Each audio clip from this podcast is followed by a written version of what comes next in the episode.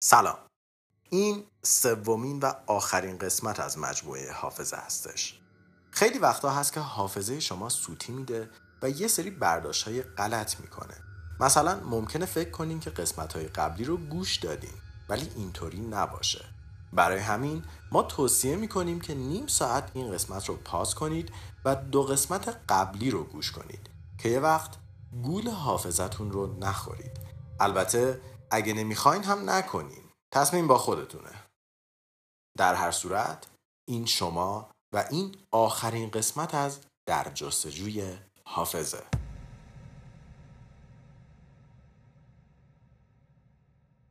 در سال 1980 آقایی به اسم استیو تایتس که یک مدیر رستوران بود و 31 سال داشت به همراه زنی که قرار بود باهاش ازدواج کنه در ویسکانسین زندگی می‌کرد.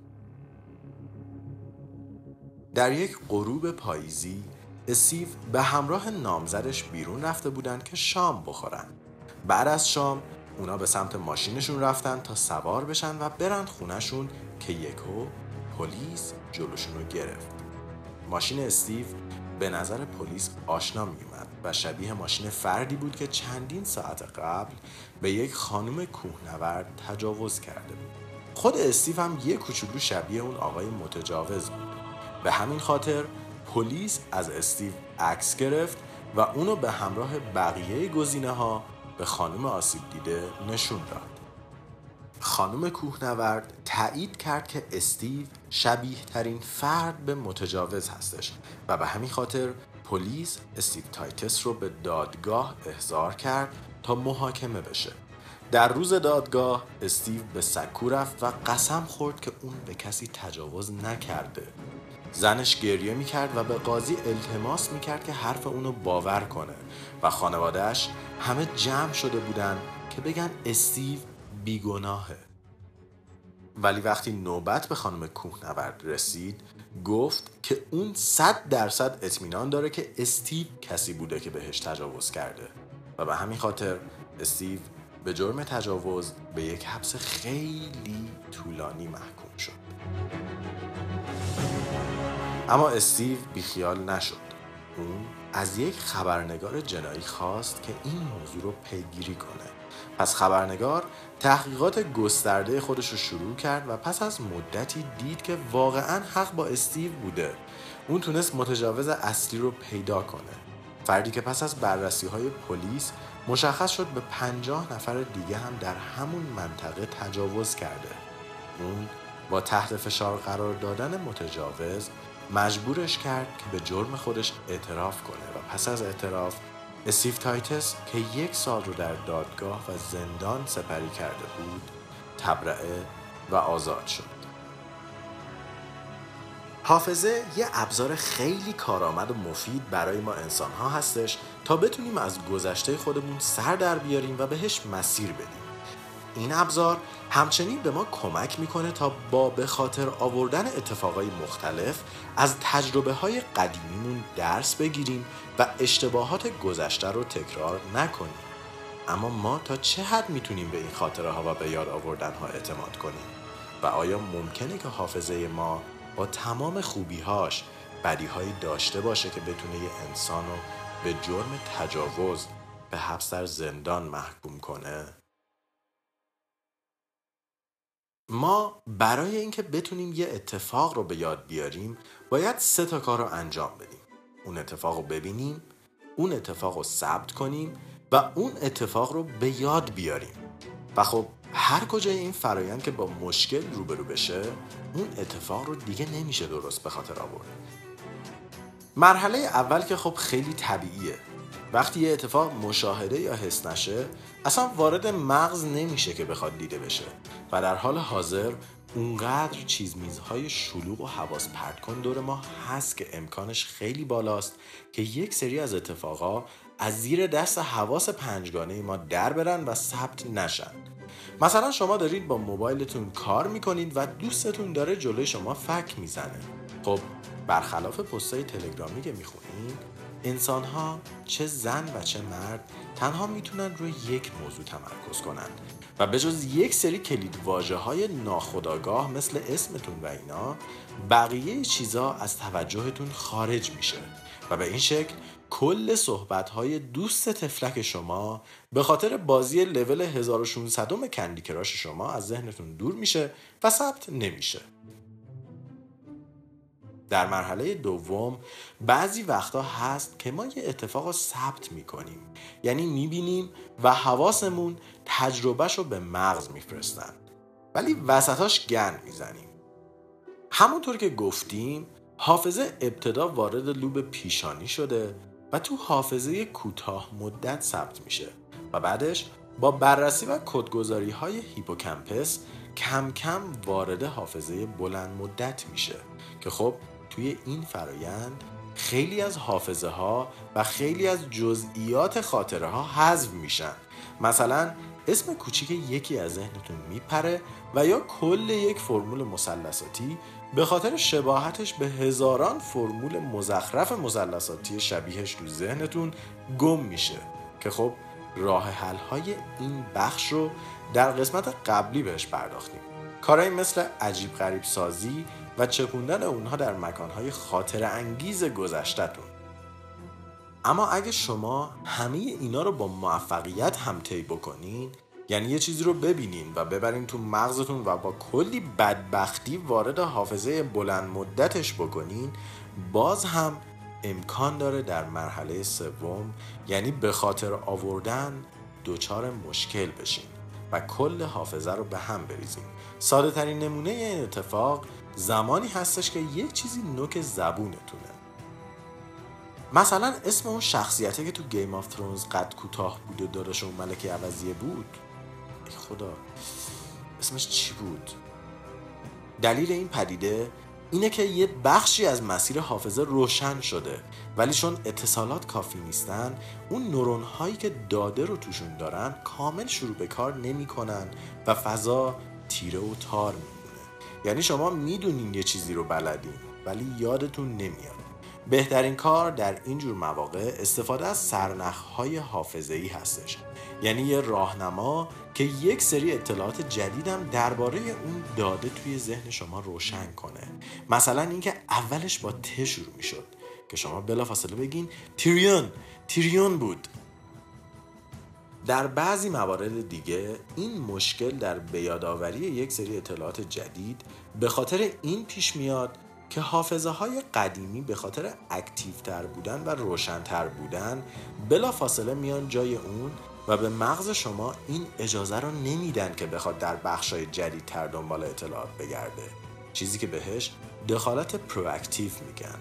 مثلا وقتی که شما بعد مدت ها پسورد ایمیلتون رو عوض می‌کنین ولی هر بار که می‌خواین وارد ایمیل بشین اول پسورد قدیمی یادتون میاد و باید خودتون رو بکشین تا جدیده رو به خاطر بیارین البته برعکس این پدیده هم وجود داره چیزی که بهش دخالت رتراکتیو میگن. یعنی وقتی که حافظه های جدید میان جای حافظه قدیمی و نمی‌ذارن اونا رو به خاطر بیاریم مثل وقتی که دو تا زبان شبیه به هم رو یاد می‌گیریم. مثلا تو اسپانیایی می‌خونین دونستن میشه سابر بعد اونو با فرانسویش که سواق بود قاطی می‌کنی اما بریم سر عجیب ترین مدل فراموشی. اگه یادتون باشه در قسمت قبلی گفتیم که نمودار فراموشی باعث میشه با گذر زمان بخش هایی از یک حافظه توی ذهن ما کمرنگ بشن.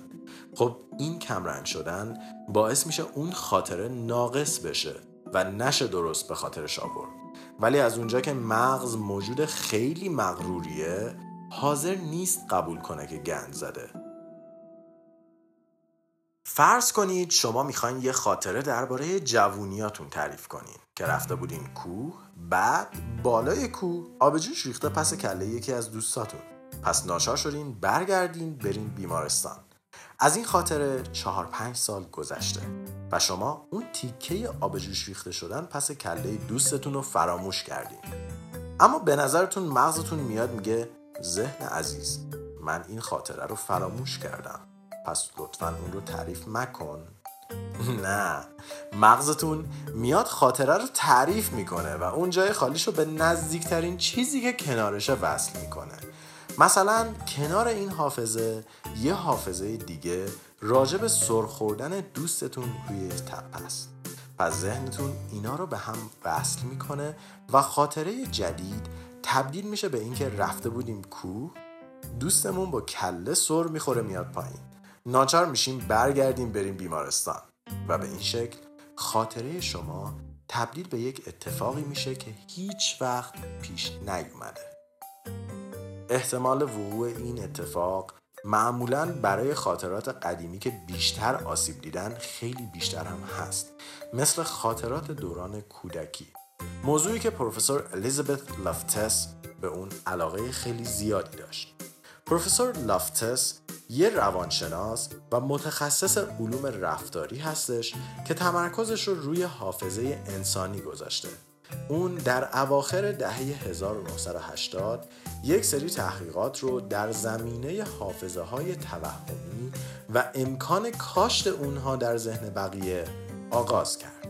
اون تعدادی آدم میانسال رو جمع کرد و با استفاده از تکنیک های مثل تلقین به اونا گفت که زمانی که بچه بودن توی یک فروشگاه بزرگ گم شدن و کلی گریه کردن تا پیدا بشن. و خب یک چهارم شرکت کنندگان در آزمایش این خاطره رو باور کردن و به یاد آوردن. اون بعد با خودش گفت که خب این یه خاطره خیلی معمولی بوده. پس یه آزمایش دیگر رو تست کرد.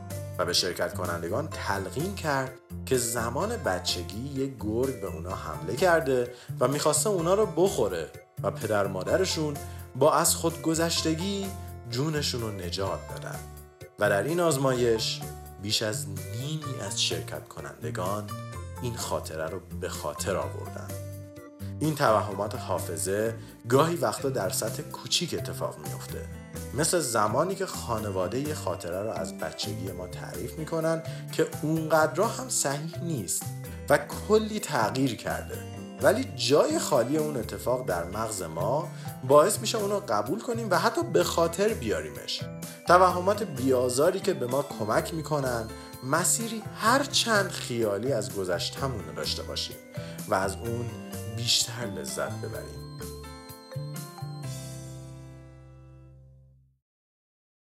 ولی بعضی وقتا هم هست که این توهمات حافظه می‌تونن آسیب های خیلی جدی رو به ما و دیگران وارد کنن.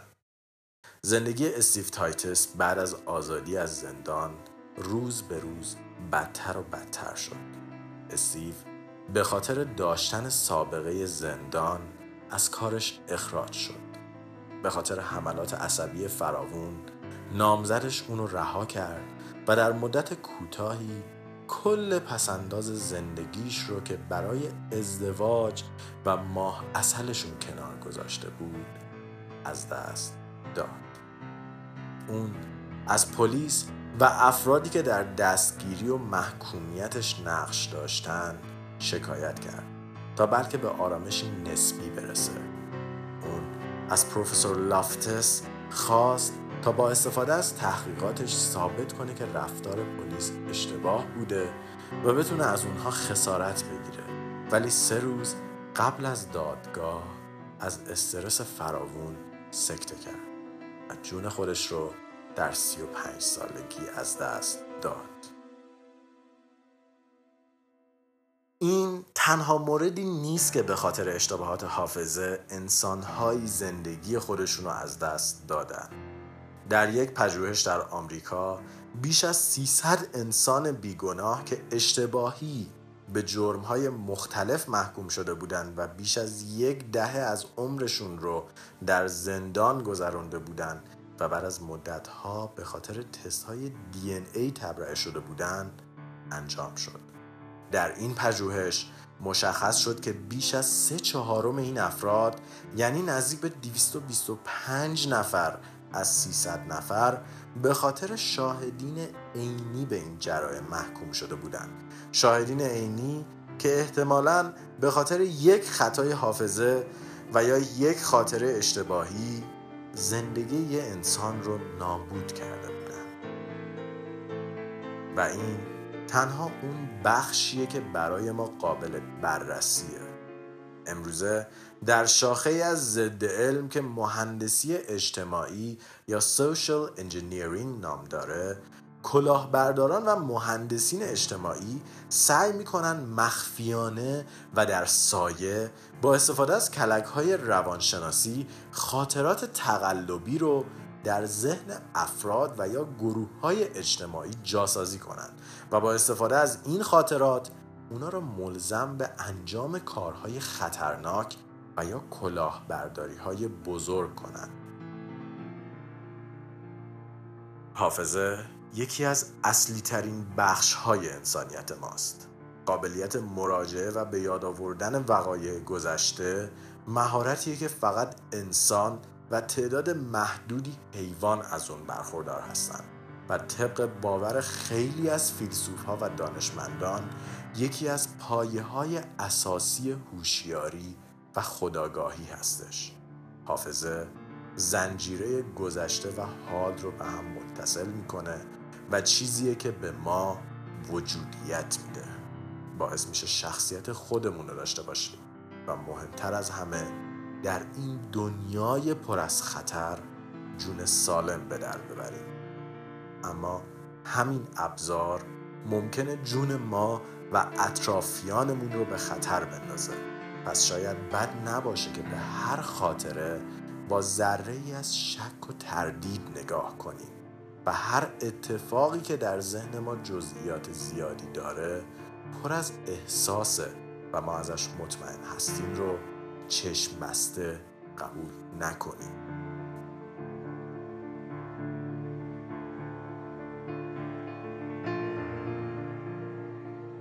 استرینکست توسط من رضا حریریان و شاهین جوادی نژاد تهیه و ساخته شده. اگر از این مجموعه خوشتون اومده اونو به دوستانتون معرفی کنید و اونها رو هم به خانواده استرینکست دعوت کنید. مرسی که در این سه قسمت همراه ما بودیم ما دو سال خودمون رو کشتیم 800 تا شنونده جذب کردیم. دو قسمت از شما کمک خواستیم و شما این عدد رو در یک ماه به هزار رسوندیم واقعا ممنونیم ازتون. لطفا همینجوری به کمکتون ادامه بدیم چون از همه ابزارهای مثلا مارکتینگ ما بهتر جواب داده. در ضمن این قسمت اونقدر طولانی شد که اصلا نرسیدیم درباره آلزایمر صحبت کنیم. پس برای همین یه قسمت اشانتیون کوچولو بهتون میدیم در هفته آینده در مورد آلزایمر. تا پرونده حافظه رو حداقل برای این فصل کامل ببندیم. همچنین برای اطلاعات بیشتر درباره پادکست می‌تونید به وبسایت ما مراجعه کنید و یا ما رو در اینستاگرام، تلگرام، آیتیونز و یا ناملیک دنبال کنید. و مثل همیشه نظرات، پیشنهادات و انتقاداتتون رو برای ما بفرستید. تا کیفیت پادکست رو بتونیم بهتر و بهتر کنیم. من رضا به همراه شاهین هفته خوبی رو براتون آرزو می‌کنم و تا قسمت بعد مراقب خودتون باشید